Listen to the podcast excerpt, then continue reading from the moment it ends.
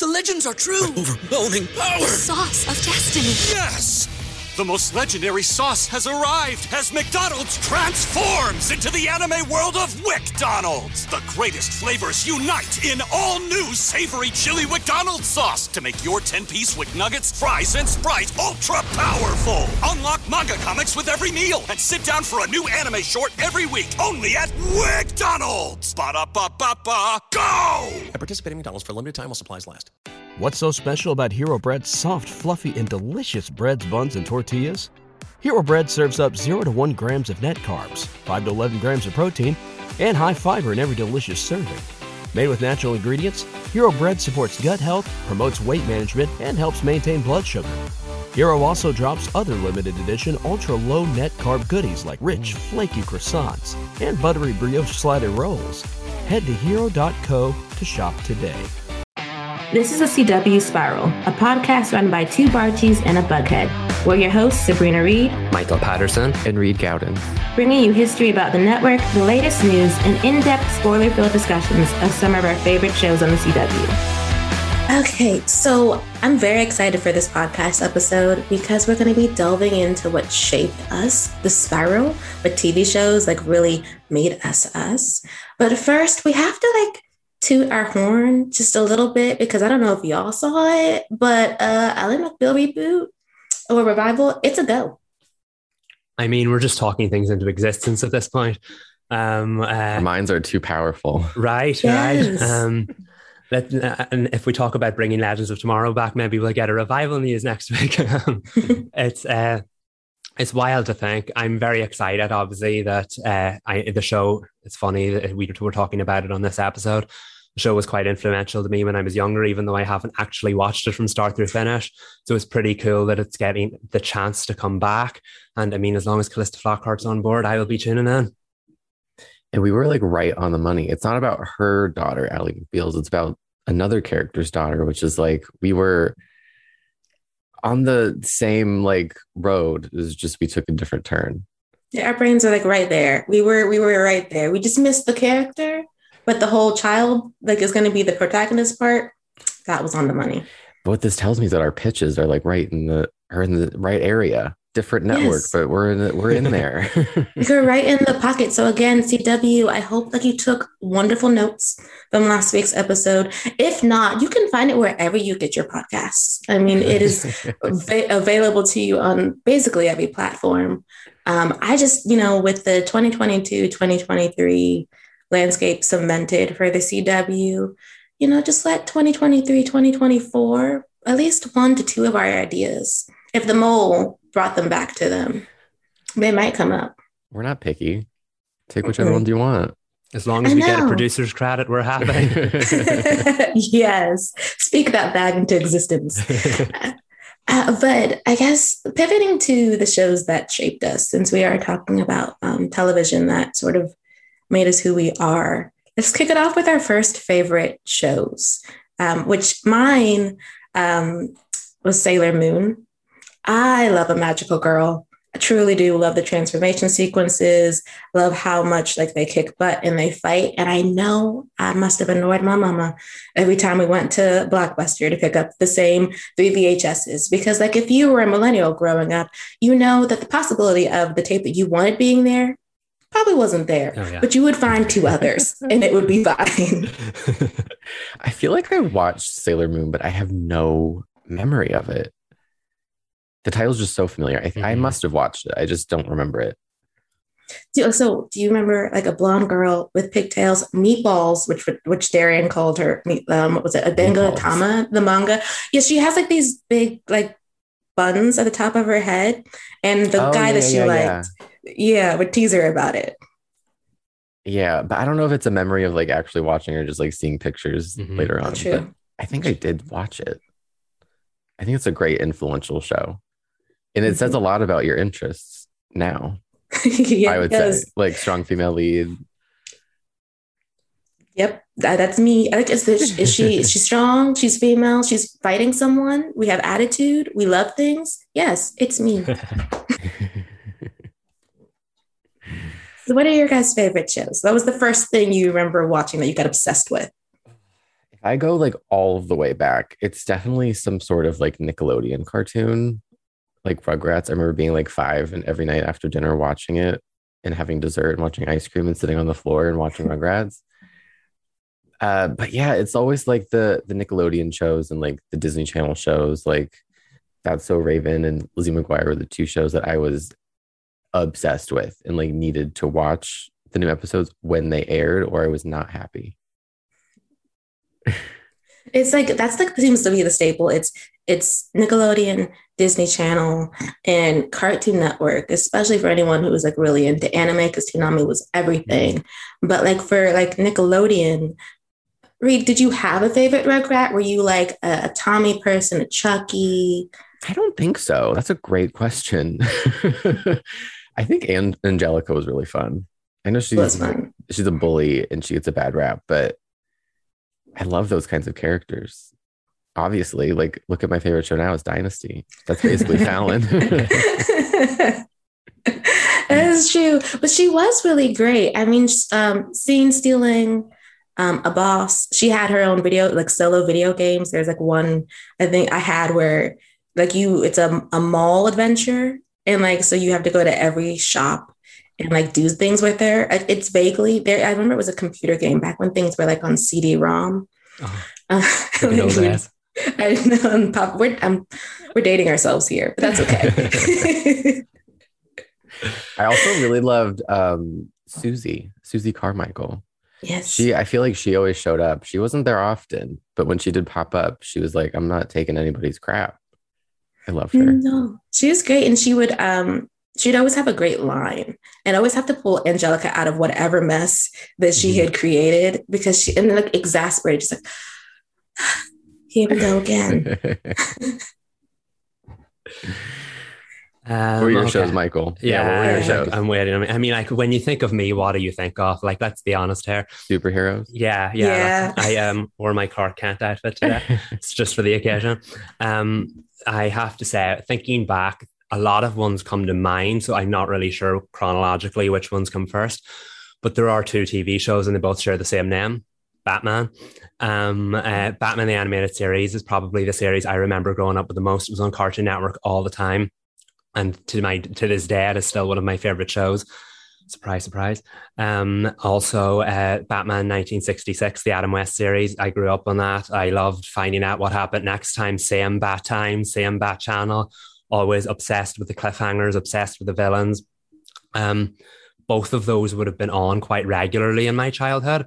Um, along with probably Superman the animated series. It wasn't it so cool back in the day how all the animated shows were just called Title the animated series. We had Batman the animated series, Superman the animated series, Spider Man the animated series, X Men the animated series. I could go on, but I'm not going to.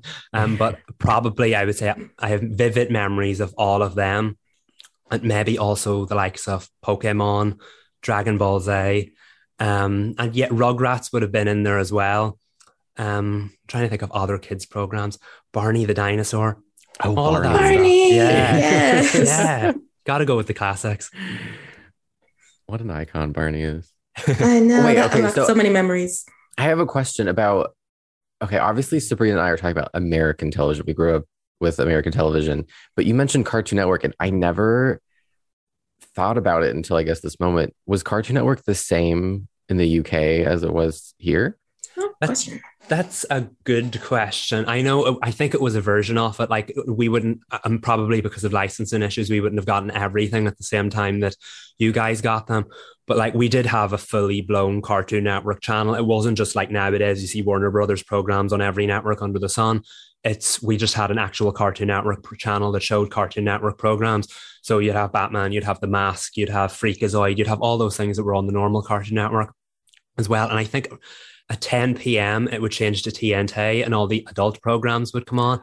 Oh, that's Um, interesting. Oh. Yeah. So Um, you didn't get Adult Swim then? I don't think so now. I did know of some of their programs, but I think it would have been through something like TNT. I remember being obsessed as a kid because they would show uh, adverts for like Batman Returns, which was fit for 15 year olds over here. So I was like, oh, I want to watch Batman Returns on TNT. So um, it was kind of cool. It would obviously you'd have Batman the cartoon in the daytime and then Batman Returns at nighttime. So it kind of it stayed in relation to it. But yeah, Cartoon Network was a big thing over here. It still is. But I feel like just as with everywhere in the world, th- those those shows of the classic days gone by were the big thing, and now it, modern shows just aren't up to scratch. I'll always be biased to, towards the nineties, but just modern cartoons aren't up to scratch. That's oh, so oh, they're struggling out here. Yeah, yeah. yeah. I wasn't really a Cartoon Network kid, so it's really interesting to hear about that. I feel like I had so many friends that watched like Dexter's Laboratory and oh yeah, yes. What was the one with the there was a dog and then like oh, Courage the Cowardly, Courage the Cowardly Dog. Yeah, oh, which was so scary as a kid. I think I watched it once and it just wasn't for me. I, I, tried to, I tried my best to be a Cartoon Network kid, and I was like, it's just not hitting the same for me as Nickelodeon and Disney. my mom hated it when I watched Courage the Cowardly Dog. Um, I was obsessed with it as a kid. Like looking back now, it should not have been on for kids. That was not a kids program. But like you'd sit there and you'd watch along and then you'd be terrified by stupid dog or a booga booga booga and all of the terrifying things that would happen at it. But like that shaped my childhood. Yes, it was one of those. I it took me the longest time to watch it because I was scared of it. I remember they even moved it to a later time mm-hmm. because I think there might have been complaints from parents being like, "This is not a daytime cartoon," uh, because it was it was really weird and more grotesque than children's television at the time was. Uh, and it was scary. Um, and they had a, um, I would say it was like Cartoon Network's version of what thrilling, horrific television could be mm-hmm. for children without going over the line. Yeah, it's interesting to think now where the line actually is because that would absolutely be over the line in today's day and age. Obviously, you see all the entertaining programs that kids would watch today, like Paw Patrol mm. or stuff like that. No way would you see that kind of thing on kids' television today. So it's just it's really interesting looking back now. I say I was obsessed with it as a kid, and I was, but I wouldn't want my own kids or anyone to be obsessed with it because it's so dark. Yeah, I feel like Disney kind of did that a few years ago with that show Gravity Falls. Did you guys ever watch that show? Yes. Mm-hmm. It was like a kids show, but not really. I remember I watched it with my nephew and we both like loved it. But it's so funny to look back that now I feel like mostly adults watch that show, Gravity Falls. Because it had such mature themes and like I mean not super mature, you know what I mean? But th- some of the things that they did and talked about in that show, I know they went way above my four year old nephew's head when he was watching at the time. He just liked the pig. yeah, if it was like if Disney had a teen Disney section, it probably would have aired in that time slot the same way that like older skewing Nickelodeon shows would air on Teen Nick when that was a thing. Oh, uh, yeah, with like Victorious and um, I'm a, other ones are escaping me right now because I started aging out of programming by the time they really started doing that. Yeah, I was gonna bring up um, all that. That was another show that so I fun. I never missed growing up, and also Kenan and Kel was another one that I really loved on Nickelodeon. I don't remember Who it now. Orange show that. the show was so like dramatic and out there, but it was so fun they don't really do sketch comedy shows for kids anymore. I know they they revived or rebooted all that, and it didn't really last yeah. that long. It, like it, it was an, a '90s thing that really worked then, and now they don't really do that with kids. Like with the Amanda Show was also funny. I loved the Amanda Show. Oh, I love that show too. I loved Amanda Bynes. She was so good, so funny. Funniest one, one of the funniest ones on on the oh, shows. Yeah, yeah and on all that she, i love i always i think that she's the reason why i loved all that because when she did that what was the sketch she did it was like ask ashley yes she was like on her bed and like taking questions and giving the worst advice yes and she'd be like that's me it was did the you... funniest thing she had done oh of course did you guys get all that over there, Michael? I'm just, I'm gonna keep asking you about this. Oh, please, do, this line please of do. questioning. I don't know yes. if I have all of the answers, but um, I don't remember it being on TV. I will say that I, there's a lot of programs you have mentioned now. I'm like, oh, yep, we had that and we had that. But I have to say that's one I don't remember. Obviously, I'm aware of the the stars would come from those programs like Victorious and uh, Amanda Bynes, of course. But I don't remember that program being on. But I I will say, kind of like how you were the cartoon, you weren't the Cartoon Network kid there was a lot of that stuff that a lot of my generation did talk about as well. Some stuff on Nickelodeon and T Nick as well that I'd never read. I think I kind of missed it. A lot of people who were slightly older than me would talk about stuff, and a lot of people who were slightly younger than me would talk about that stuff. But I was just busy watching Cartoon Network. or wrestling. It could have been like, Yeah. depending on when the time slot was, wrestling might have been on. yes, I forgot to mention that. Yes, um, I kind of missed that. My brothers grew up in the era of wrestling. Um, and then when I started watching, and none of my friends talked about it, and I was like left out in the cold. But I had my twin brother, so it's all right. Um, uh, but like, I- that was definitely another formative.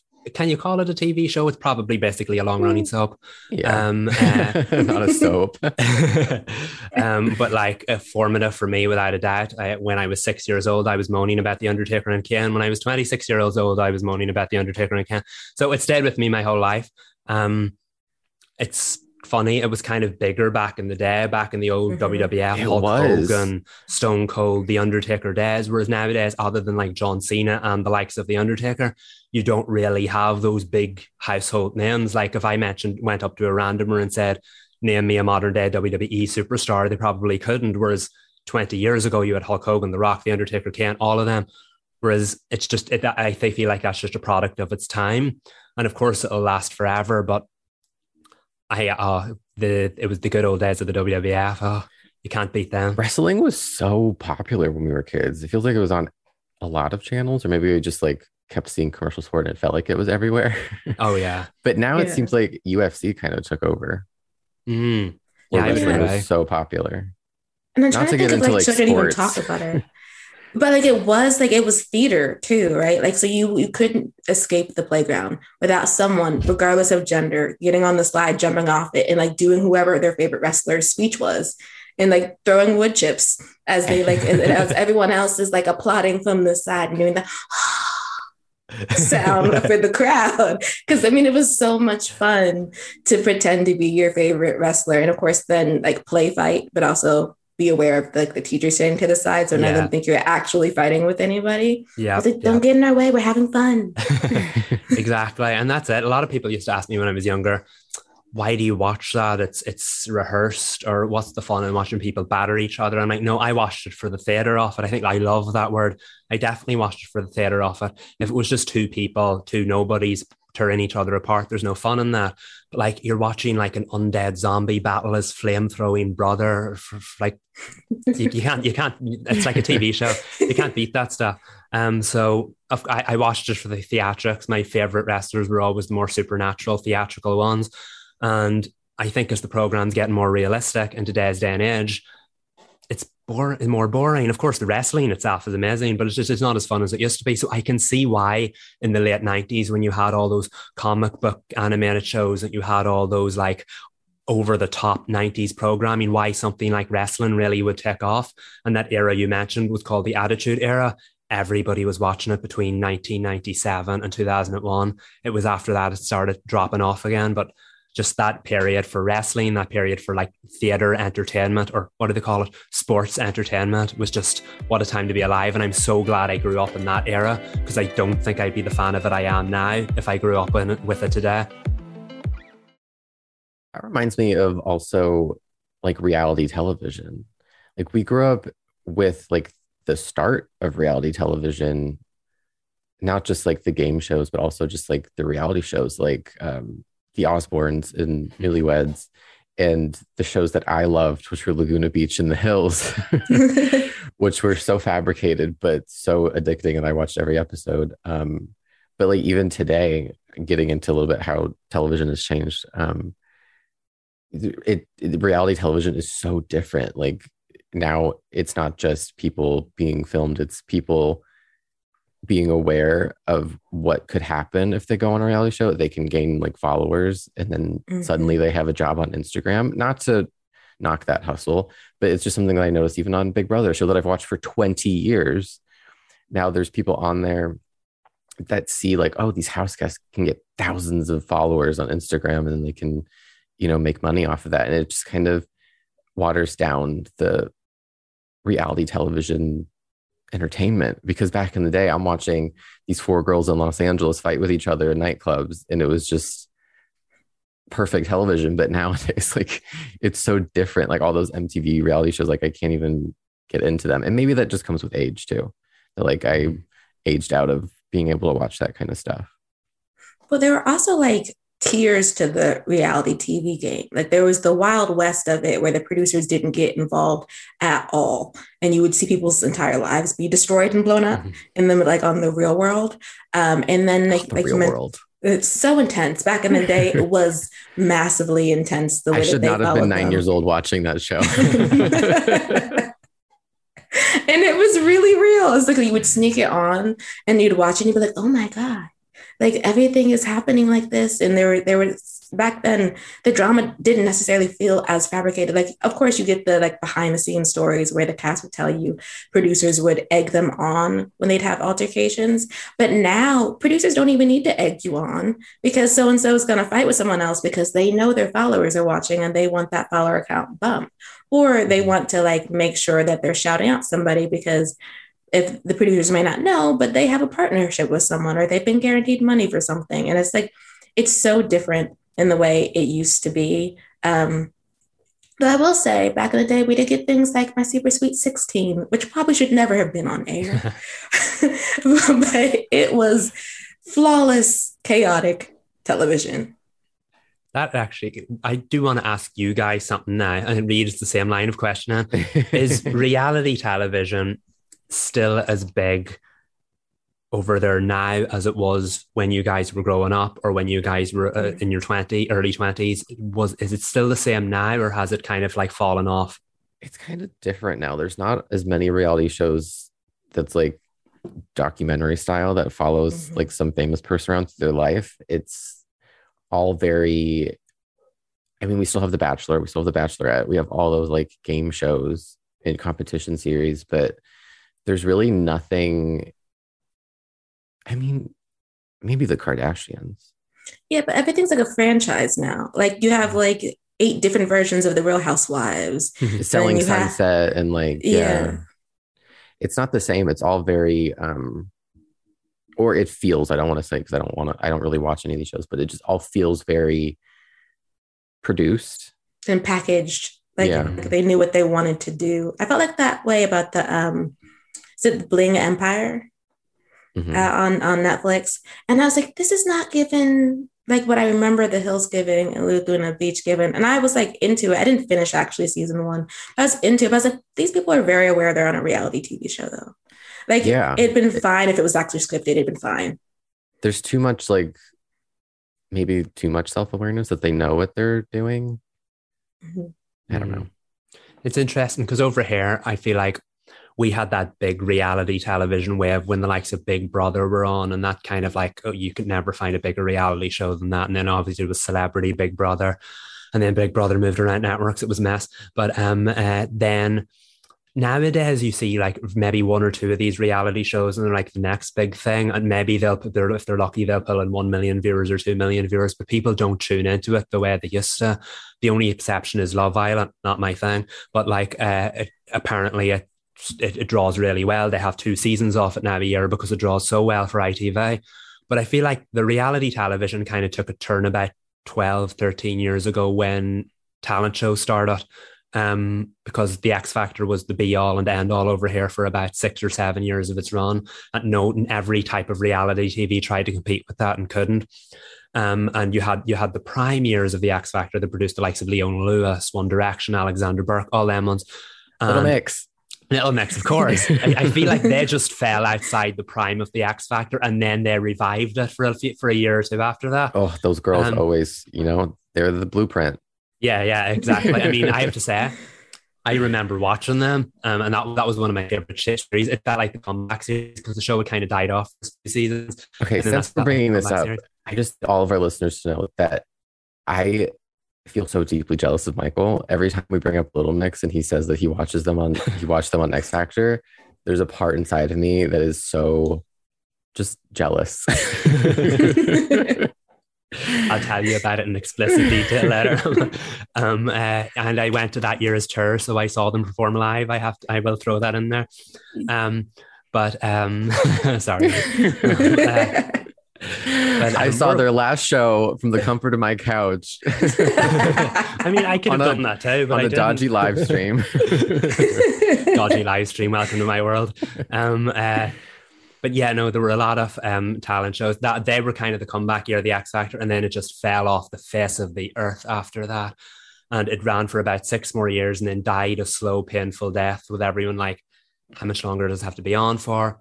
The only thing reality that kind of brings the viewers in now, and the funny thing is, it's been one of the longest running one, is Strictly Come Dancing, which is your version of Dancing with the Stars we started it over here. Ours is the first series. That's why it's the only one with the name Strictly Come Dancing, whereas it's Dancing with the Stars everywhere like else in the world. I like toot. that title better. Yeah, yeah, me Yeah. too. We always like have to tune into Strictly on a Saturday night, It's fancier. Um, and it brings in like eleven to twelve million viewers a night. It used to lose to the X Factor, and then the X Factor started losing to it. And even now, years after the X Factor's gone, it still brings in eleven to twelve million viewers every Saturday night. Nothing over here can touch Strictly on a Saturday in the winter. Nothing.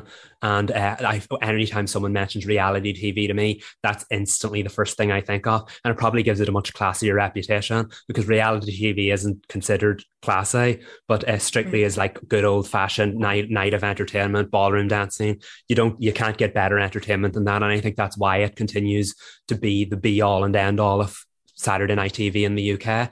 And even now it feels relevant because I did grow up watching it, but I was never really a fan of it until like the last six or seven years because it feels like the last survivor of that generation of reality TV. And uh, even now, nothing can touch it. I don't think I can't think of anything that we have that with maybe the exception to Big Brother where nothing can touch it. Oh, and and I guess The Bachelor. I don't know. I just think Survivor? that survive that too. It's I don't know. like a million years. It has, and so has Amazing Race, but like my mind doesn't immediately go to it. And that might just be because I'm not a survivor person. Um, in fact, um, sometimes I forget it's on until you know you see the the the tribal council and the tikis, and um, they start telling you once again that they're back. And I'm like, no one's tired of being stranded on islands. No one. we have like the voice in American Idol, which is back, but they, I feel like they don't have the impact that, um, at least American Idol doesn't have the impact that it used to. I watch it because I love Katy Perry, but it it's not creating like Kelly Clarkson's anymore. And then like the Mhm. voice, there's always that um that commentary that no one can name a winner from that show. I can't in this moment. Um, No. it just seems like it's more about the the judges but it's popular i guess i i try, I try to tune into that show specifically for the judges that i like but i never usually stick with it i did I watch the american X- uh, x factor though Was it Which- good? Thoughts? i think i So no. was, this- was there a season before the one that britney was on Um, that's probably a horrible question to ask There was one that went through like a few judges, didn't they? Because Simon Cowell started with like Cheryl, who was big over here, and then he got rid of her like early on. Um, and then she was replaced by one or two judges. I can't remember. yeah i watched the season with britney and demi lovato and then there was another season i think with demi and kelly rowland Mhm. and then I think after that it was canceled. That's wild that it didn't like it, it. It came over there when it was in its peak over here, and it's kind of funny how the audience didn't translate because maybe it just couldn't compete with American Idol. Yeah, we got Fifth Harmony, and they were like, "I think that's as good as we're gonna get," and they just stopped making the show. Ugh, that would never have happened over here because like look how long it went on for.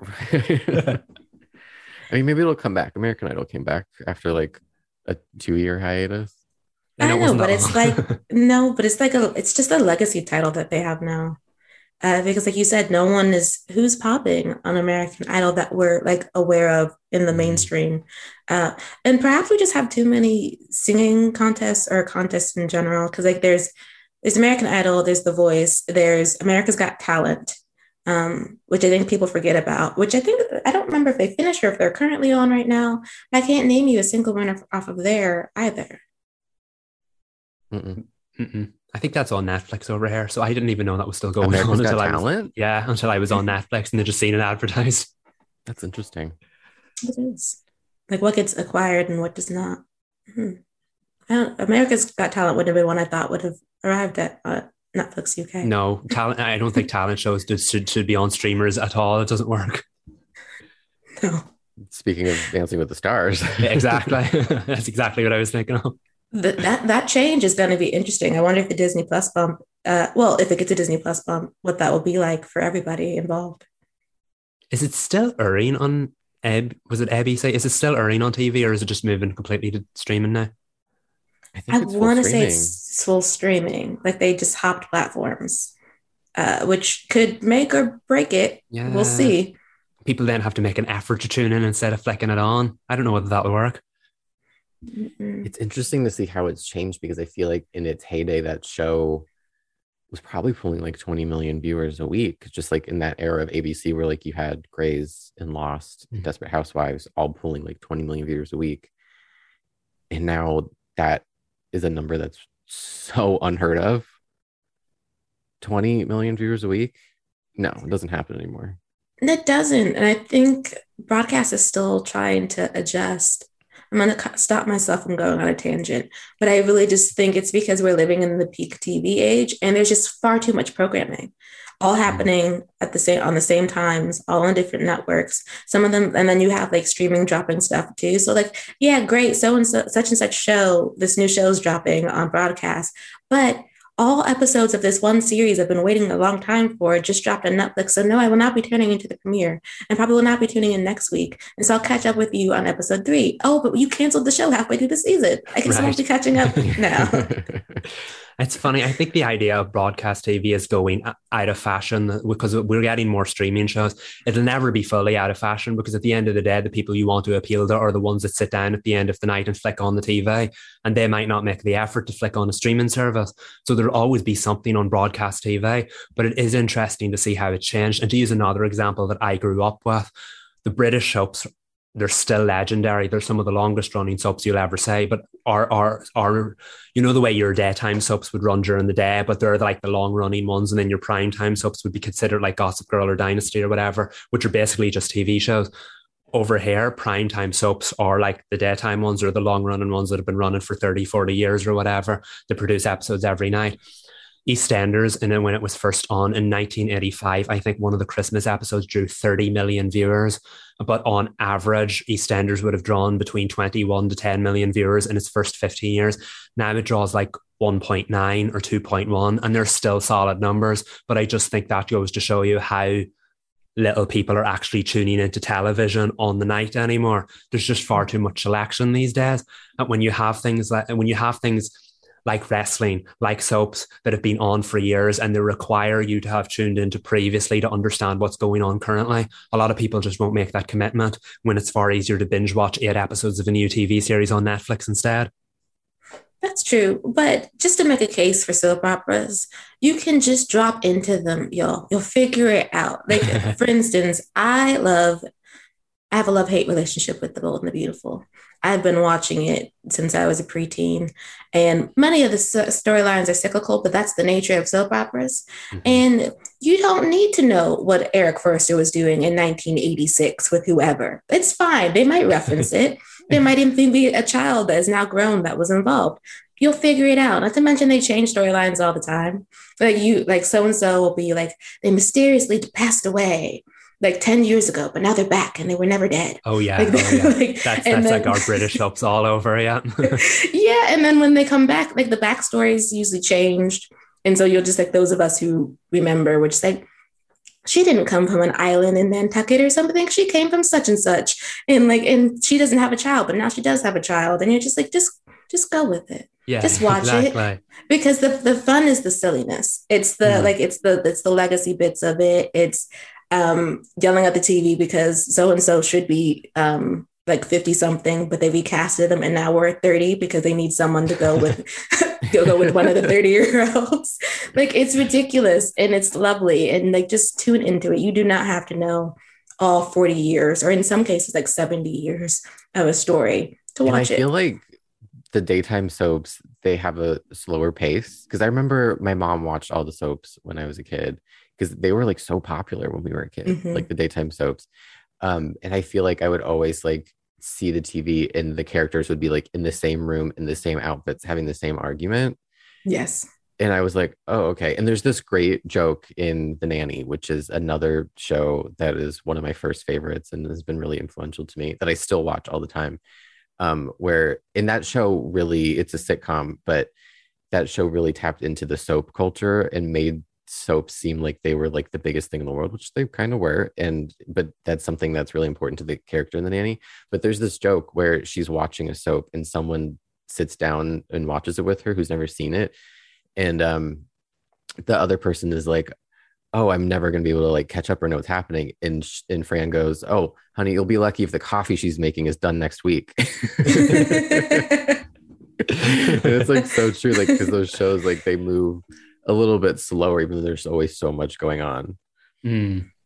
Yeah, I, I, think that's what I think a lot of this generation sometimes struggles with commitment because you can binge watch something.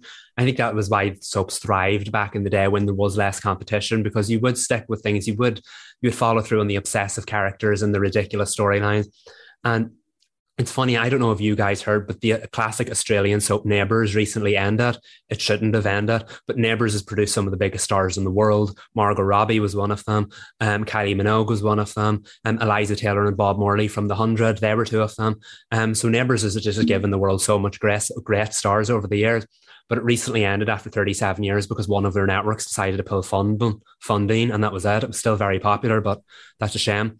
But um, when it, when it was announced that Margot Robbie sent the cast um, 37 bottles of wine to celebrate their 37 years on the air, someone commented underneath, Margot, I love you, but I'm not tuning into 37 seasons of a TV show. that, that, that's not how soaps work. Where, but like, their soaps don't even stream full seasons anywhere, do they? They don't. It's really hard to find them. it's, it's, like really a blink hard. and you'll miss it kind of thing. You just gotta hop on the train or stay off of it. exactly. Yeah. I think that's sometimes why they struggle to survive in today's day and age because well, we're in the HBO Max era now, so that's not necessarily a good example. But before this HBO Max drama started of things being snapped out of existence, soaps were the only place that didn't, uh, or the only show that didn't really have a place to go. Every TV show would wind up on some streaming service or a DVD at the very least, or iTunes or somewhere like that whereas soaps aren't stored anywhere. So people wouldn't be tuning into the old episodes or anything. So it was very, very hard to find them. So in this era where you can, where everything's immortal, it still felt like soaps weren't. So maybe that's why a lot of them haven't survived this current era. That's another thing that's changed in this new era of television is that we're watching more shows from start to finish, and people are less likely to watch a show if they can't watch it from the beginning. Mm-hmm. Whereas I remember growing up, like I started watching Friends, which is another show that's really one of my first favorites. Um, I just started, I hopped in on TBS reruns like halfway into the show. And then I eventually did watch it from the beginning, but like I didn't need to start at season one to just like hop into the show. Did I know what was going on? No, I was also 12 and had no idea what was going on anyway. but like I could just like hop into, and it's a sitcom that helps, but you can just like hop into any show. I, you guys know, I love watching a show out of context. I will watch any episode. It doesn't matter. I don't care. And maybe that's just from the time we were, we grew up in where you could go on any channel and any episode of any show would be on and you would just watch it randomly. Um, so I'm, I feel like with streaming, it is, it's a, it's a pro that people are watching complete stories instead of just like, um, hopping in season five, I think that's beneficial to like the creator's vision to see the full thing. But I also think I, I miss like just like waking up on a Saturday morning and turning on MTV and being like, oh, I'll just watch this random episode of Laguna Beach for the eighth time. you know, I get they, that because um, I remember sitcoms used to do a lot of sitcoms would do you could do that with you just pop into the middle of it and you'd, you'd fall in love with it instantly, but it, you, you wouldn't need the backstory. Whereas nowadays, obviously, people do start from the beginning. Yeah, the writing, um, and this might not be true, but it's a feeling that I have um, where obviously back in the day, people were writing to make complete stories, but there was also the knowledge that people would be starting in the middle of a season. Yeah. So you would like you might be have something that happened 30 episodes ago because we're bringing it back into the storyline. Where mm-hmm. now, um, with the way that television is streamlined, unless you're talking about procedurals, um, you really do have to know what's happening if you want to enjoy um, the story. And that was not the case when um, we were kids. You would just, you know what, you would hop in, you would go, someone would tell you what was happening, maybe five episodes later, and you'd be fine. Uh, and that's not, there's more complete storytelling now than there previously was. And just to be honest, sometimes you don't need to see the first season of a television show. Sometimes mm-hmm. it's just about the arcs someone's in. That's the thing about soap operas. It's not, you don't need to see the beginning. You need to see certain arcs. And hopefully someone had it on a VHS tape because they don't sell DVDs. So oh my God, VHS tapes. I had okay, we're gonna I'm gonna go on a little side story here. Growing up, I had this TV that had a built-in VCR. Ah, yes. Mm, yes. And you could schedule recordings on it.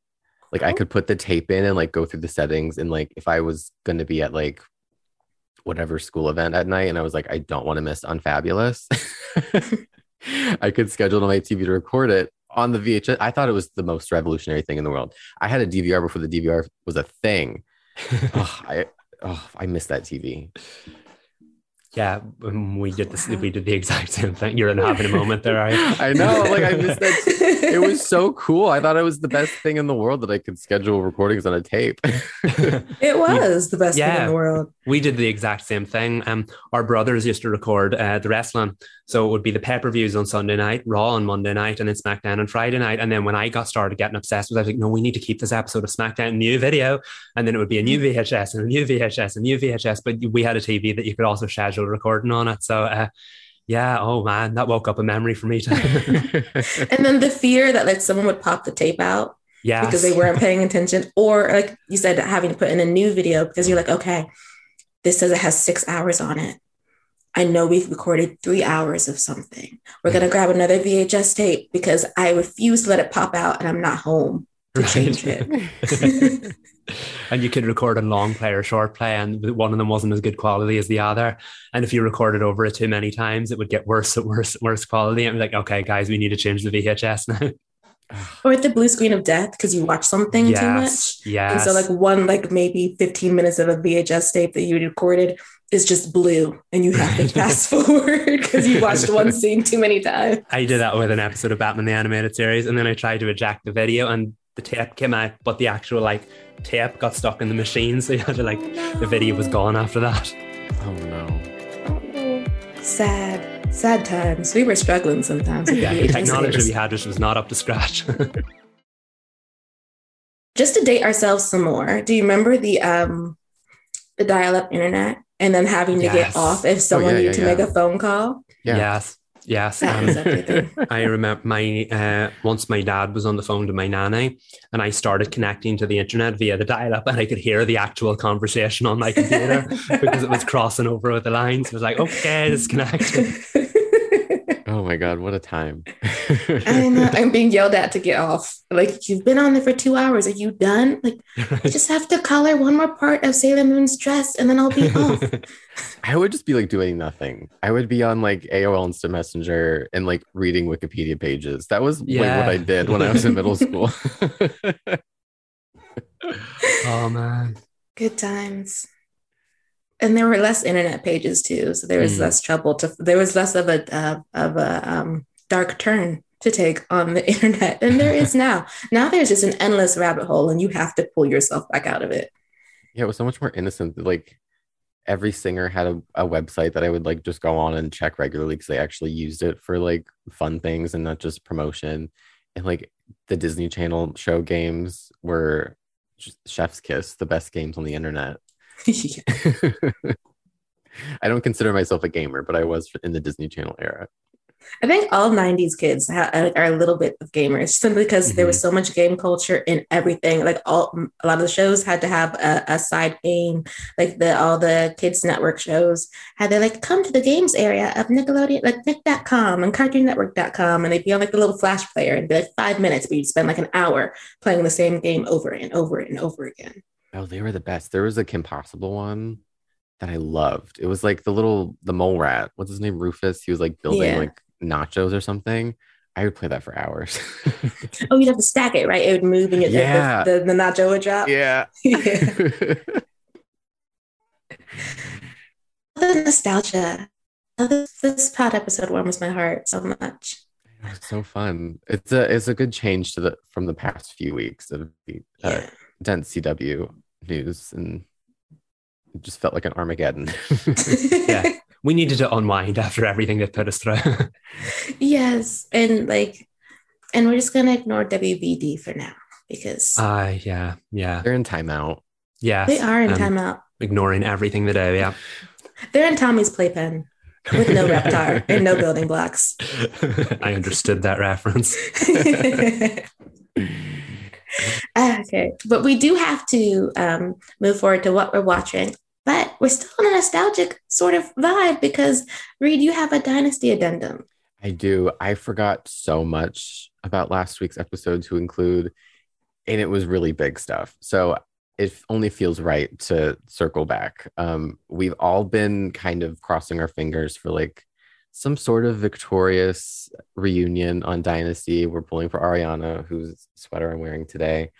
Um, if you're watching, you can. It's her Sweetener album cover. Anyway, um, it was not Ariana yet. We'll keep manifesting. It was Matt Bennett, who is really close friends with Liz still, and he popped up during the bachelor auction and i it completely slipped my mind because i i was shook when it happened because no one to my knowledge announced it. So i was like matt bennett? It was it was a really sweet moment for liz to get her friend in right in the end. Um but beyond that fun cameo i also forgot about everything that was going on with adam. I'm sorry guys. Um it's a lot. He's been working on this like injectable thing. It's some sort of like cosmetic thing. I don't know why he's allowed to develop something that people can put in their faces, but I mean, it's Dynasty. So he found out that the formula was like harming people. I don't know if he was actually, people were actually dying or if that was like the trajectory of what this injectable was going to do. And he was being investigated by the FDA. And he was working on this with Alexis. It's her brand, I want to say. And she finds out that he's kind of like teaming up with Blake to get out of this mess. And like Blake's helping him, which is a big deal because Adam and Blake have a rocky relationship, which Michael, you can attest to. Oh, yeah. And um, so Blake is like, Of course, I'll help you, which is again shocking, but it's heartwarming to Adam. I hate to see him win, but I was like, uh, He really needs that validation from his father. Um, so Blake helps him, but in the end, Alexis pulls up on Adam in Blake's office with DEA agents, and it was one of the wildest things. I've, like she's just like flanked by DEA agents. I'm like, how is Alexis doing this? but it was it was really funny. And again, I keep saying this, but it's really going to be interesting to see how all this shakes up in the final three episodes. Like, is Adam going to go to prison? I don't know. He deserves it anyway. Um, there was also Dominique might be getting a love interest in the run up of the series finale, she hasn't really ever had like a romance besides mm-hmm. like her little fling with Cole Haynes, spoiler alert. Um, but she now that she's like a big fashion designer and has like a um a line that she shows on TV on their version of what's that station called where they have the people Bravo? No, where they like sell clothes and stuff. Oh, um Oh, it's like right there. I know HSN. The, okay, yeah, but it's yes. it's it's Fallon's shopping network. I think it's called FSN or something. I don't know. Yes, yes. Um, but, where I am currently, they're just threading that needle thread. Okay, cool. so yeah, Dom has a successful. Um, I think she just launched a line for like um flight attendants. It's really random. Um, but she has a stalker, so she needed to get security, and it's there's some fireworks with her bodyguard even though i'm still like don't trust the bodyguard because again it's dynasty like is he the stalker? We'll find out but it was really exciting and that's my dynasty addendum. All the stuff i forgot. So much is happening on dynasty. Still again i say what other soap operas are doing it like dynasty? Right. None. None. Zero primetime soaps I wonder if Adam will go to jail. But like you said, no one stays in jail long. But yeah. perhaps he'll just be carried away in the finale, saying like, "Remember me," and that'll be the end of him. I mean, I don't want to give away the spoiler for any fans, but there's a certain character that's coming back in the series finale. We found out, so I think some stuff's gonna hit the fan. Long overdue. It has to. Yeah. then we want some explosions. I mean, they like if there's any like CW show, I think that really, with maybe exception to Batwoman, that really used the end of their um of their journey on the CW well. It seems like it was Dynasty. Yeah. I I know earlier on in the podcast I was sort of like I can't see the end game from where we are. This doesn't feel like where it should end. I, it, not in sort of like a fan like I'm gonna hold on to this until forever. It was just I couldn't really see how this show would plot toward an end game because it's such a primetime soap. It's like you don't expect things to all be wrapped up in a bow. It doesn't need to have that like perfect happy ending because all these characters are not great people. So you're like, it was hard for me to see them just like so quickly have to flip the switch to like, we need to bring the show to an end. But now that it is getting there, it's still the same show that it was. Like they're still doing like one-off stories about Fallon um, feuding with rich women and all that kind of stuff. Um, but it does feel like, like you said, Sabrina, they're they're using their time wisely and they're doing really good character work, I would say, and um, bringing back loose threads that are like, oh, we need to deal with Adam being a low key criminal for three seasons. they got additional episodes, right? They got a um, an episode account bump. It's just twenty two. No, man, that they before did they have twenty two episodes? They knew they were getting that going in, or did they get yeah. additional episodes? Oh, okay. Yeah, yeah. It was always twenty two. Oh well, good for them. Yeah. Honestly. The largest order on the CW, I think. Ooh. Next to Riverdale. Next yeah. to Riverdale. Yeah. Okay. Thank International well. for that. okay. Uh, so update on the Nancy Drew situation for like I'm gonna hold off on the, the Nick and Nancy part, but I have to say I had so much fun watching this episode. Episode six is a ride, and I enjoyed it. I remembered this episode just visually, I had I knew there was an episode coming up from when I first watched it in 2019 of this house party and all those like lights and that like the the glamour of it. I had that in my mind and I was like, when does this episode come up? And I remember not, I'm sorry, I remember not liking it when I first watched it. But on the second watch, it is an episode. It is. It's so much fun. I think the um they really leaned heavily into the rich people are weird and they do criminal things all the time trope and like the way that it's like it's both funny and not funny um, which is something that Nancy Drew does really well like they they do sort of like um, make lighthearted jokes about the some of the rich people situations in Horseshoe Bay but at the same time they do take it seriously that hey so it's possible that one of these families off to somebody else and are trying to hide it. But it also involves Roman coins from a ship that sunk into the bottom of the ocean called the was it the Bonnie Scott? Just so it can be a little bit ridiculous. Who's doing it like Nancy Drew? Like honestly, um, uh, no, I remember seeing fo- photos of this episode. I don't know whether it was years ago or recently. It just I remember this episode visually, and uh, I have said it was a lot of fun. And no, I do agree with you. It, it was very much like kind of both tones. It was like would you see what rich people get up to? And then on the same side, wait a minute, is that what rich people get up to? So it definitely it had like a mixture of tones. And but I think it was also one of the most important as far as answers go. We did learn a lot about the Lucy yeah. Sable situation, mm-hmm. how it happened, and that there's more to it, particularly isn't involving Nancy's father, perhaps, than we initially thought. So um yeah, I really liked it. Yeah, her dad was not in the episode, and yet he played a very large part mm-hmm. in the episode as we learn come to find out towards the end and it's just like so he was the lawyer that handled everything which is something that the um, i believe ryan had said earlier in the season. But i did not know to the degree in which he handled things for the hudsons. Yeah. It's a yikes situation. And uh, and nancy keeps thinking that like her dad's safe it's fine. And then someone comes to pop her bubble and um to let her know mm, things are kind of shady actually about 20 years ago yeah the call's coming from inside the house nancy. Yeah It's interesting because the father has been portrayed as kind of like a morally grey area for a character right from the beginning, but that was always through Nancy's eyes. You thought he was still a good man doing what he could to look after his daughter, even though he was quite flawed. Whereas now this episode, and there was another one as well, uh, this episode's definitely cast a lot of doubt on what kind of character is he. And like Reed said, that's quite impressive that it managed to do that considering he wasn't even in the episode. It's very ominous now.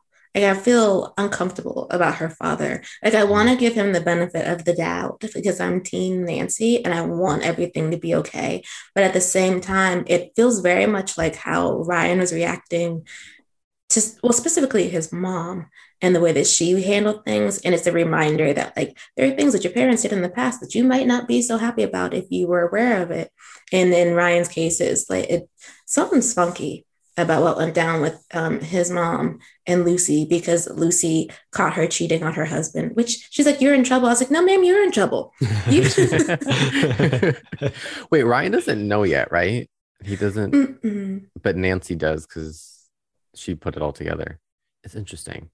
I feel like this episode did a whole lot with Ryan kind of like deconstructing him a little bit and mm-hmm shining a different light on him as far as the viewers are concerned. But I'm always wary of that when shows do that. We're like, for like the first few episodes, they're like the villain, and then they're like, there's more to this guy than you thought. And I'm like, I'm not going to be fully on board yet. like, I see what you're putting down, but I'm not going to pick it up just yet. yeah, because there's like teen him is not adult him. And while I do mm-hmm. feel bad about like uh, what his parents did to his relationship with Lucy, and how I um, how he didn't have any control in the situation, and then to find out the girl that you really liked was murdered can be really rough. But it's been 20 years, sir, and there's 20 years of stuff that you have done in the past. So I feel sorry for 17 year old you. Late 30s, early 40s, something you no. yeah. No, you go ahead, Michael. Sure. I was going to bring up something else. no, yeah, I totally get what you're saying. I agree with that, and I really like that. That yeah, he's also kind of like this morally grey or character, and yeah, he's not the villain of the story, but that doesn't mean he's the hero of the story either. Mm-hmm. There's definitely more to him. And I think that's instantly made him a more interesting character because, yes, he had a lot of this like surface level arrogant nature about him that made him an obvious target. And I knew going into it that that meant he definitely wasn't the villain here. But now you're starting to see that he also has his own things that make him a bit of a victim as far as the way his parents treated him, as far as the way his parents who his parents are and the world he was brought into. Does that make him a hero? Does that make him a likable character? No, but it does make him a very interesting one. And I'm looking forward to seeing what kind of role he plays in the story going forward. Now that he may still be at the center of it, but he's not directly responsible for it. Yeah, and now he's he's also being haunted by Lucy Sable, mm-hmm. and that's a connection that Nancy now has with him which before she didn't see him as anything other than like this rich guy who probably killed his wife. And now she's like, hold on, he's being haunted by this ghost too. Also, this is what I was going to bring up before the motif of Lucy like burning his ring into his finger. Mm-hmm. I thought was a very interesting, like, I haven't even unpacked what that could all mean. Maybe I'm looking too far into it, but I thought it was a really, oh my God, it was such a interesting visual and also a really good thematic element because like he's it ties into his wife right? So she's like mm-hmm. burning his ring. So nancy can see it and be like oh there's something here that's connecting all of this. I thought it was all well done with the burning ring. And then her kicking it into the puddle i thought was really funny too. Yeah. Yeah like is she like i wondered like is she vengeful because she did love him and he moved on? Is it that like you some whatever has happened within two important women in your life have suffered similar fates. Like mm-hmm. connect the dots to how you are involved with this, Ryan. Like because she might Lucy might be like, look, like there's me and then there's your wife. Like wake up. Mm-hmm. Something's yeah, not right. She left that message in the ring, the new inscription, where like the Lucy's death led to um, Tiffany's death but even where we are now and we know like what happened with ryan's parents it feels like we can kind of like piece together like oh this kind of led to this somehow. But i know that it's not going to be that simple. There's no way. Because i'm thinking i was thinking about the episode i was like oh okay i got it. And then i'm like no wait hold on. It's never that easy. But it does have something to do with the Marvins and this Hudson Marvin clash. Um, that like uh, they were business partners. The Bonnie Scott sunk. Um, the patriarch of the Marvins passed away. He was cheating with Ryan's mom. Like something is clearly uh, not right between these two families. And Owen was going to use the coins to prove that that I guess the Hudsons made sure the ship would fail because of his. I think that's his uncle. His uncle. I was like, so, but you're accusing the Hudsons of being willing to kill not just your uncle, but a fleet full of people. Not a fleet, sorry, a ship full of people. Mm. That's heavy and a lot, and it's a large mm. accusation. It is, and I think that played really nicely into the episode because everybody wanted the coins for different reasons, and I know we're getting to it, but that that really directly impacted the Nick and Nancy conflict as well. It really did. Oh, Shall we, get, get, into, that? that? Yeah, yeah. yeah. Let's do it. Let me put my let me put my water down so we can get into this. As soon as I saw her, and I think this was earlier in the episode, when she declined that call from Nick, I was like, okay, it's going down. Ship is starting to sink he feels so insecure in this relationship because she keeps choosing everything else than him and she's not fully trusting him and uh, there's just so much to unpack that every scene that i was like she is so confident in her own skin and she is so independent that she doesn't think that anything she doesn't think anything of declining is call at least in my reading that she's just like i'll i i will get to that I'm focused on this. But he sees things like her putting her hand on Owen's arm, or like she see he sees how she's acting at that party, and he's just there's such a big gulf between them that sort of is of Nancy's making. And oh my god, this relationship, I could talk about this relationship for hours because it's so fascinating to me. it's one of the most hurtful relationships I've seen. Sabrina's feelings um, are hurt. yes, but I think it's also it's because they really they would work really well as a couple if Nancy were in a position to be a we, and she's just not. Um, mm-hmm. She wants to be. Uh, you could you could tell that like when she's actually with Nick, she's with Nick. But when she has to go off to do her investigating, as George, point, points out, you know, she's um, relentless. Like she's relentlessly about digging up the truth and she will do whatever she needs to do in order to do that. And like the, um, even if it means sidestepping his feelings yeah. for what she needs. Like, so it's very important to him to get to the bottom of what's, what happened to Tiffany. And while that's important to Nancy, Lucy Sable is more important to her. And so that clash when she was like, I'm not going to give you the coins. And so then they have to go to the party to try to steal the coins. And then later she says, you know, she says something about them being a we at the end. And God bless him. He like she wasn't even paying attention to the fact that his eyes were red and he was crying. He was like starting to cry. And I was like, Nancy, I think he's trying to break up with you like right now. Mm-hmm. like, and you're not really, you're not seeing it. Uh, and then of course Owen shows up.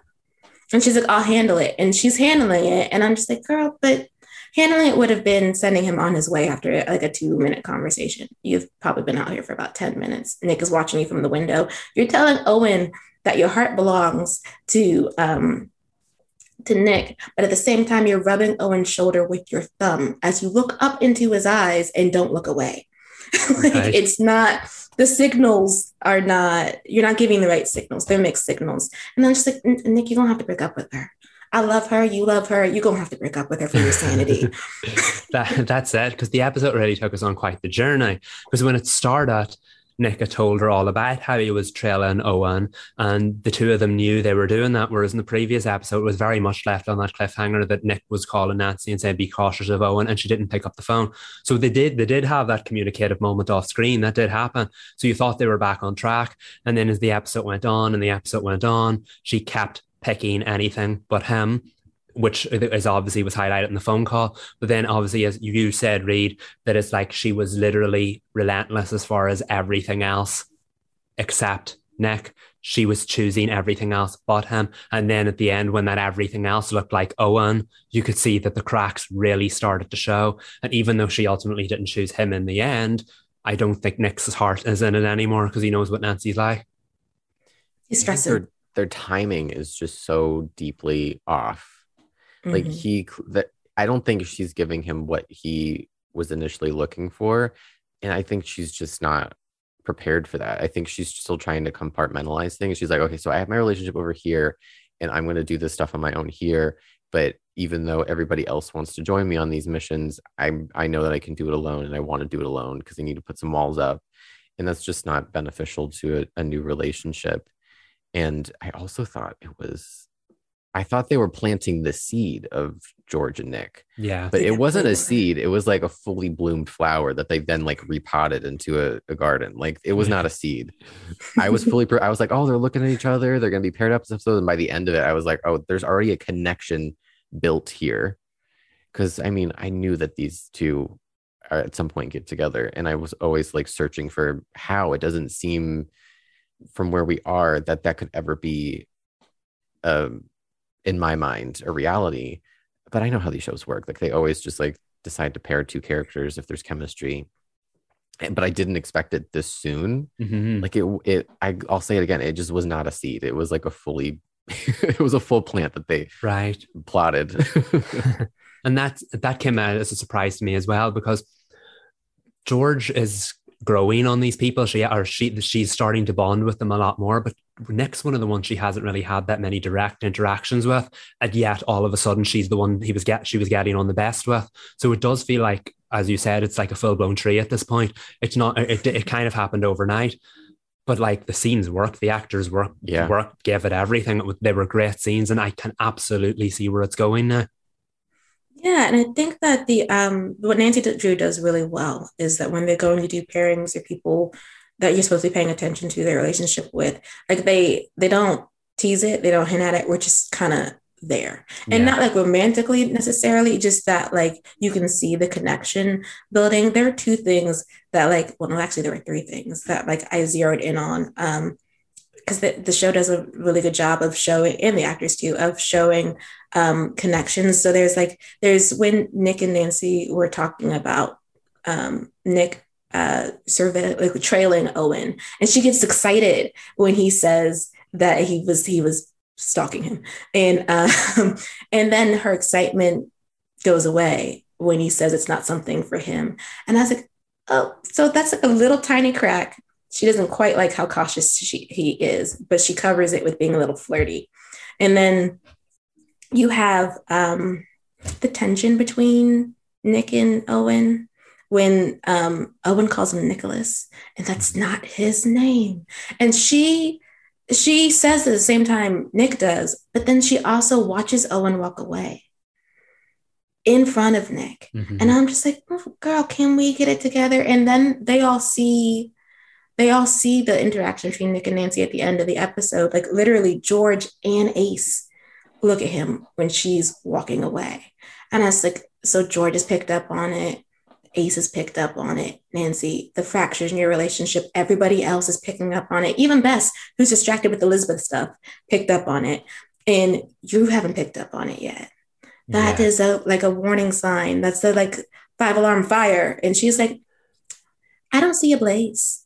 It's we're fine. Yeah, she has tunnel vision for sure She does. i think another thing that i thought was so um clever i guess about george and nick interacting in this episode is like we kind of see like he she's providing something that is clearly missing from his relationship with Nancy. Not that it's like replaceable or anything, but like he has that like um camaraderie with her that Mhm. he's kind Mhm. of like he felt with Nancy early on where they were like together breaking into places and like doing all that together and she's sort of like as she gets deeper into this she's kind of like pulling back and doing more things on her on her own we kind of see like where george can like slide in and provide that sort of relationship that friendship that togetherness that nancy's not great at at the moment Mm-mm. I got a question though, and um, it's the same point that you just made, Reed, which is, do you think in the way that they're writing these two different relationships, um, it's coming off to me that like George and Nick are having a conversation about like the, the information they find. And usually Nick and Nancy are relaying information to each other, with one of them being impressed. It's not, it doesn't always feel like a conversation. Like she's standing back and impressed by something that he figured out. He's standing back impressed by something that she figured out. But they don't always seem to be together in when their discoveries. I would say on that point, maybe there's a little bit of like a power imbalance in that particular relationship. I can't explain it more than that, but that's how I kind of like f- see it. Where she kind of Nancy, we know Nancy's a um, information gatherer. Mhm. She loves to get information, so I think that's maybe one of her love languages is like, oh, you found that clue. but I think that's the interesting thing about that relationship. And I think it says uh, we, we're really, of all the things and all the conflicts and all the characters in this episode, I think we, we're now starting to see that it's definitely, I don't want to say that it's it's not Nancy, it's not Nick, it's Nancy, but it definitely is a problem on Nancy's end and that she's having a problem connecting because every good relationship, and maybe today the word friendship sounds a bit weird, but every good relationship has to have like a kinship or a friendship in it for it to work. And Nick and Nancy doesn't seem to have that. Just the same way that you see Nancy is having a problem connecting with the other people as friends as well. It's not just Nick she's isolating, it's her entire friendship group. But obviously it's Nick who needs her more because they're actually supposed to be in a relationship. So I think the fact that George and Nick have now established that base friendship before their ultimate relationship. That's why that'll probably ultimately work better. Whereas I know a lot of Nick and Nancy happened off screen, but they never really had that friendship or that kinship to begin with. So she doesn't know how to be a friend to someone. So I think that's why she's struggling to be in a relationship with him. That's a say great too that maybe Nancy thinks that by keeping them out of it, she's protecting them from these things, but she doesn't communicate that well. Like if she Mhm. just had like a Mhm. conversation and was like, "I'm gonna do this," like like tell them your plan. Like the in the previous episode, I remember praising how well she kind of made connections with Bess and George. Like they were they had that friendship moment, they had that bonding moment, and then in this this episode, she kind of takes a step back from that and goes back to being guarded and not telling everybody everything and being I don't want to say untrusting of her friends, but it comes off that way when you don't tell somebody something. They're like, "Oh, so you don't trust me with that?" Mhm. And I think in her mind, she's like, "I'm protecting them, but if you don't vocalize that, how do you expect them to see it? They're going to be a little bit hurt that up until this point you are all in it together, and now you're off with the previous enemy, and you're not explaining why." And she's not used to having to explain herself. You can tell that. Like she's used to, I found this thing. I'm going to give you the information about it. You can give me some information back that I don't know about. But we're not, this is not a partnership. Like mm-hmm. they always have to sort of like force the issue, or if her agenda needs additional bodies, then she's okay with having additional bodies. If it doesn't, then she's like a lone wolf and she can figure it out herself. And none of them want to to do that. They like they want to be the true crew. They want to solve things together, and she's just not there yet. She has a lot of emotional te- intelligence. She doesn't have a lot of emotional intelligence when it comes to her personal relationships, which is funny because George has a lot of emotional intelligence. She just doesn't always use it. But in this Mhm. episode, she did. Like she's watching Nick the entire time. She's like, "You're not 100% okay." He's like, "I rounded up." It's like, no, because it's not even like you're 98% okay. You're like you're like hovering at a 50. You're not um you're not fine with what's going on. And she connects to that and she softens to it. And um that's because George is a big old softy, though she hides it. She's soft Yeah. towards Bess too. Yeah, I was going to say that when she came in and knew the exact magic words that would make Bess, Bess smile after uh, Elizabeth left the debt. I think that, was one of the most impressive moments for me because this was a big George episode, even though it wasn't a George episode. So I think Mhm. if they've accomplished that, that they hit the nail on the head there. That was a. I'm very happy with where George is as a character, especially after the journey she's had over the last couple of episodes. she's such a standout. And I feel like with each episode, we get like more and more of how I'm going to make this prediction now. I think she's the glue that holds the group together, or will become the glue that holds the group yeah, together. she can. She's the one that'll whip them into shape. hmm hmm She's the natural leader, whereas Nancy thinks she is. But it's like It's George. It's George. She's she runs the claw with an iron fist. she does, and for inventory day did not get done. No, But no. maybe they'll do it um, when they have like only one customer in the claw. I did love that Elizabeth mentioned that. She's like, yeah, not the Elizabeth the dragging them. Like that was not necessary. and Paul, can I just say justice for Ace a little bit in this episode? He was the waiter, he was the chauffeur. Uh, He did he did cut the power at the the big mansion, which was immediately turned back on.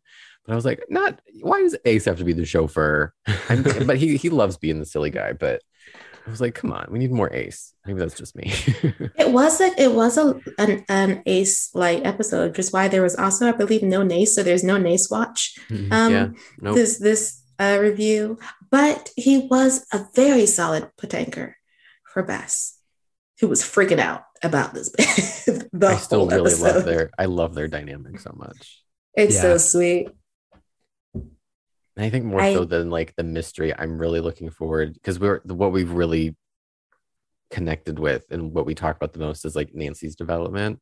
So um, Mhm. I think that's what another thing that I'm like, as much as I want to know like the truth of the mystery, like I really want to see her growth and see her start to cool down and let more people in. I think that's what I'm looking Mhm. forward to. the most. Definitely. Same.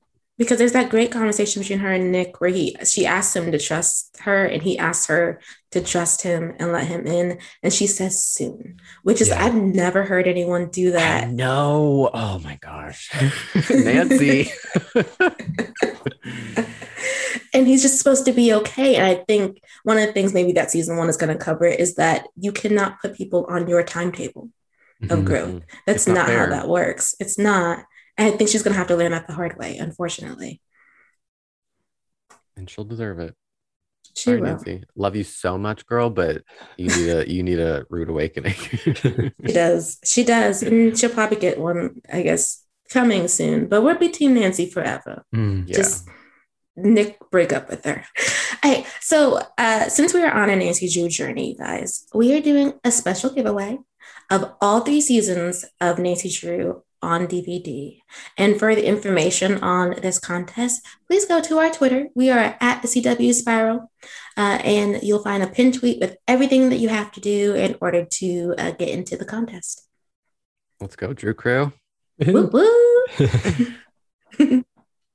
so, Michael, it is your time to talk all about Stargirl. Well, as much as you can without CW once again being like, um, slow your roll. it's, it's all good. I got the go ahead on this one. Uh, so yeah, Stargirl season three premieres Wednesday, August 31st. That is not the last time I'm going to say that. Um, uh, yeah, so uh, season three, it, I have to say I've seen the first episode and it definitely it maintains that wonderfully nostalgic tone that we love about the show so much. It's, it's very high quality production. It's filmed, it's shot like a movie. It's got a lovely golden age look about it. And I have to say, all of that within the first two minutes of season three, all of that is back. It felt like I was watching season one all over again. Um, so, what can I talk about season three? This stuff's already out there, so I'll talk about that. It's season three is basically a murder mystery, and the character know, in the town of Blue Valley, we don't know how, but a character is dies, and it's up to the Justice Society of America and their former enemies, the Injustice Society, to work together to figure out who committed the murder. The heroes obviously want to solve the murder, while the villains need to prove themselves that they didn't do it.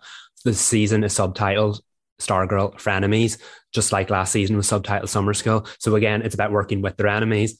I love it. Um, yes, it's so good. Um, uh, it's so light-hearted, but at the same time, it's obviously it has it has some heavy stuff to deal with.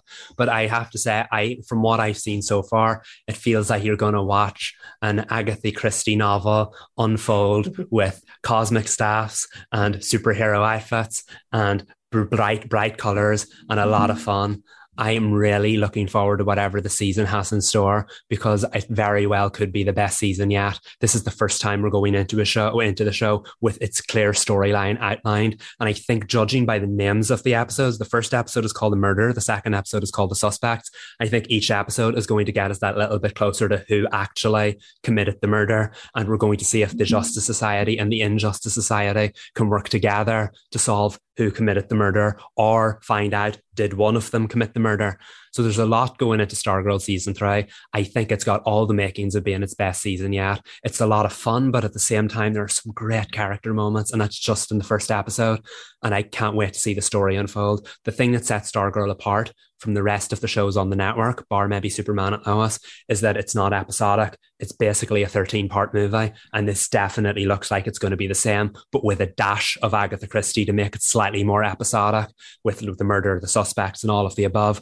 So I'm very excited for the season. I have waited so long for more Stargirl, and I will be tuning in on Wednesday, August 31st at 8 p.m. to watch uh, to watch season the season three premiere. And I hope everyone else will tune in because we don't know what shows will make it out of the season alive. Stargirl is an expensive show about a teenager. We know the CW does not like that anymore. So please, everyone, tune in. Uh, if you're not going to tune in, leave your televisions on the CW on August 31st on Wednesday at 8 p.m. You two do the same. Just kidding. Um, well, I was ev- about to say that was an amazing pitch. Like you convinced mm-hmm. me to watch it, and I've had zero interest in the show. I'm going to be honest, zero interest in the show, and now I'm like, am I watching Stargirl season three? I think it I sounds really cool. Like yeah. it sounds like you had us at murder mystery. Uh, I'm glad.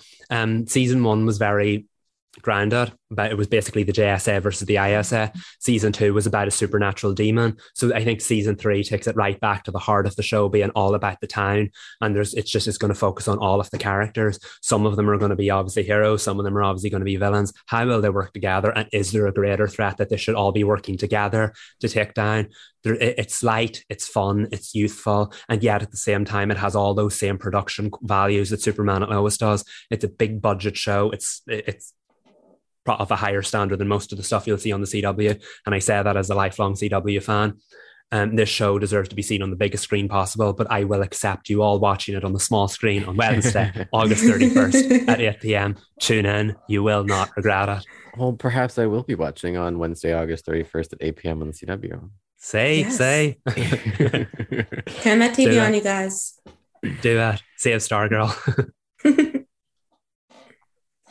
so Vita, are you doing in the dark catch up? Are we doing a little? Yeah, let's get into into the dark. Um, I had planned. I'm, I've been like four episodes behind. I think it was three or maybe five. I don't even know. I think the last one that I talked about was the trial. Yeah, well, at least you're watching because uh, Roswell, Mexico hasn't seen me uh, since since the premiere.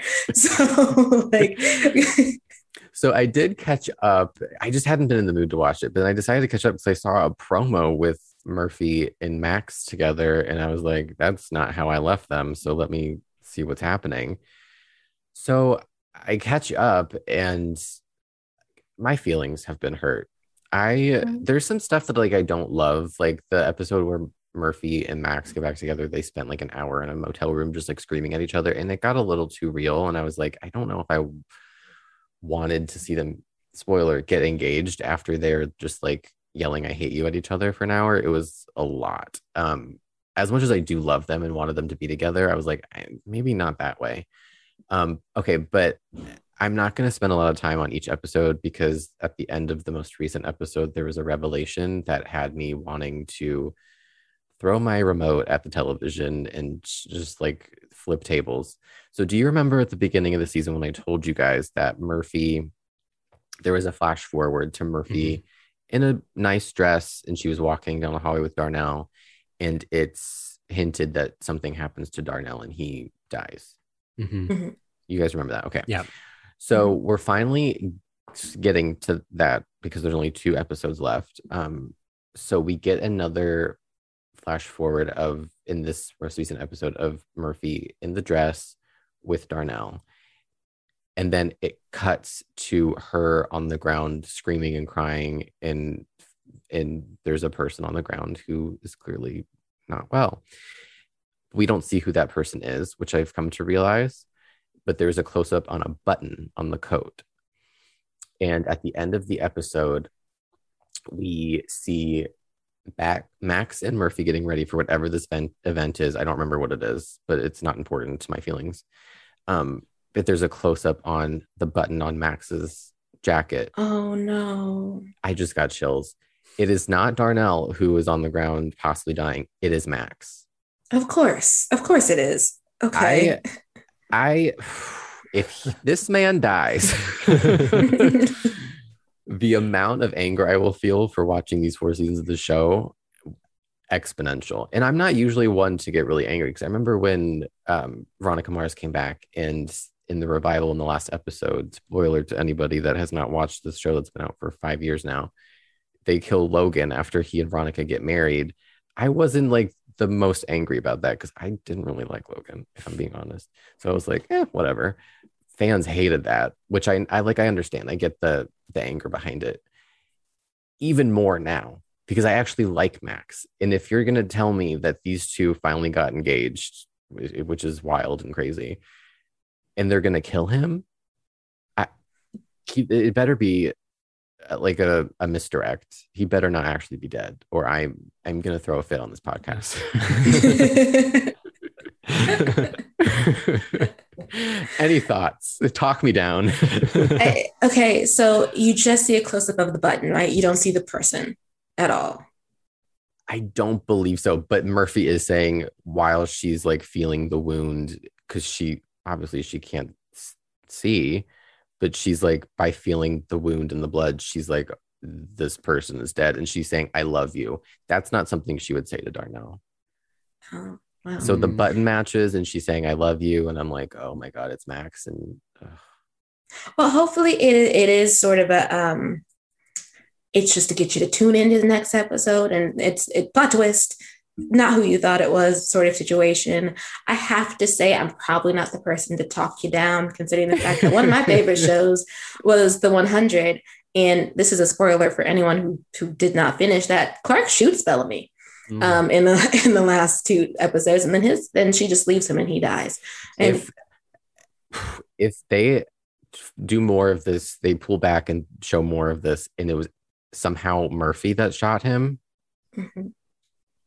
I'll be right there with you yeah, because it's wild shock writing. The um, you know what? Let's just get up on the soapbox. Please, writers, when you write things, shock writing is not the writing that you should go with. You know why shock writing is bad? It's because it throws away everything you built seasons worth of. Mhm. For for the one moment of yes, you'll have an audience spike, and then what is the legacy of your show? You done pissed off everybody in the fandom, and people most likely aren't going to tune into what you do next because they don't trust you. Like, don't do that. I, doing a bait and switch, fine. It's emotionally manipulative, but fine.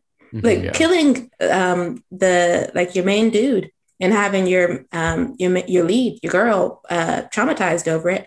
Not the motion. It's not it. Mhm. Please don't do it. Hopefully they didn't do that. I have to issue an apology to Cody, our friend, our colleague, and a friend of the pod, a frequent listener. Yes. I we argued when Stranger Things season four came out, and he was very adamant that he did not like the death fake outs in season four of Stranger Things. And I was like, I don't know, it worked for me. And now I'm watching a potential death fake out. And there actually was because they made us think it was Darnell, and it, it turns out it's not Darnell for now, allegedly. We'll see. But Cody, I understand. And I'm sorry. You said when you're secretly hoping it's a fake out. I know. I just don't like being in this position of being emotionally manipulated. I don't want them to do it. That's not the argument that I'm making. I'm just like mad that it's happening at all. I don't know. Mhm. At least this far into the season, I don't want to be worried about Max going into the series finale. If they were going to do this, I wish they would have just shown it being Max from the beginning so that like throughout the whole season, we're kind of like, oh my God, is Max going to actually die? Or like, how does this happen? Um, but yeah, I'm, I was so frustrated when I saw that. And I was like, well, I'm not talking about any of the other episodes. I'm talking about that moment.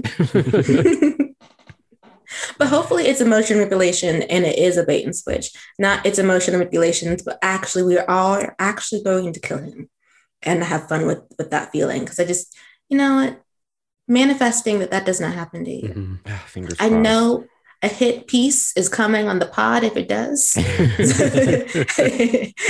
we just leave space. I will say that the um we we already know that the show filmed two different endings. They filmed a Mm. cliffhanger ending because, as we've talked about in the history of this podcast, no one knew if they were going to be renewed. So, Mm. In the Dark clearly took that and was like, maybe we get renewed and we use the cliffhanger, maybe we just don't. And that, so they filmed two endings, and they obviously did not use the cliffhanger. So, fingers crossed, all's well that ends well. Yes. Do you have to wait a week or is it coming back on?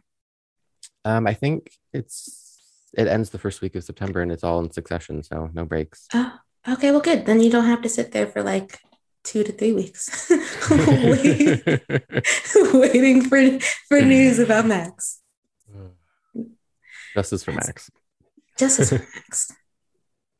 So before we end, Reed, I know you've been excited about the 90210 So excited. But so- get them excited for it. Yes, next week we're going to do a full pod about the CW's 90210 for its 14th anniversary. I'll explain why we're celebrating the 14th and not the 15th. um, but yeah, we're going to be talking about, I'm going to do a little oral history of the show and um, talk about my favorite. And we're going to talk about the the first episode. So if you want to watch along with us, we're all going to watch the pilot and discuss it in detail and be honest the two of you, I'm telling you, you don't have to pretend to like it for me. We'll talk honestly about it. so yeah, prepare for a fun uh, hour of 90210. I'm excited because we um this has been like a few like nostalgic weeks for us and we're doing some more nostalgia now, going back to the is that early aughts, mid aughts, uh teen dramas? 2008. Yeah. Oh, okay. Oh, right when when um teen dramas were kind of um dying. So this would have been one of the last great yeah, they snuck in the door. yeah. All right, I cannot wait for that for the 90210 pod. But um, this is it for us for this pod, you guys. So we are the CW Spiral. I'm Sabrina. I'm Michael. I'm Reed. Bye, y'all. Watch the 90210 pilot.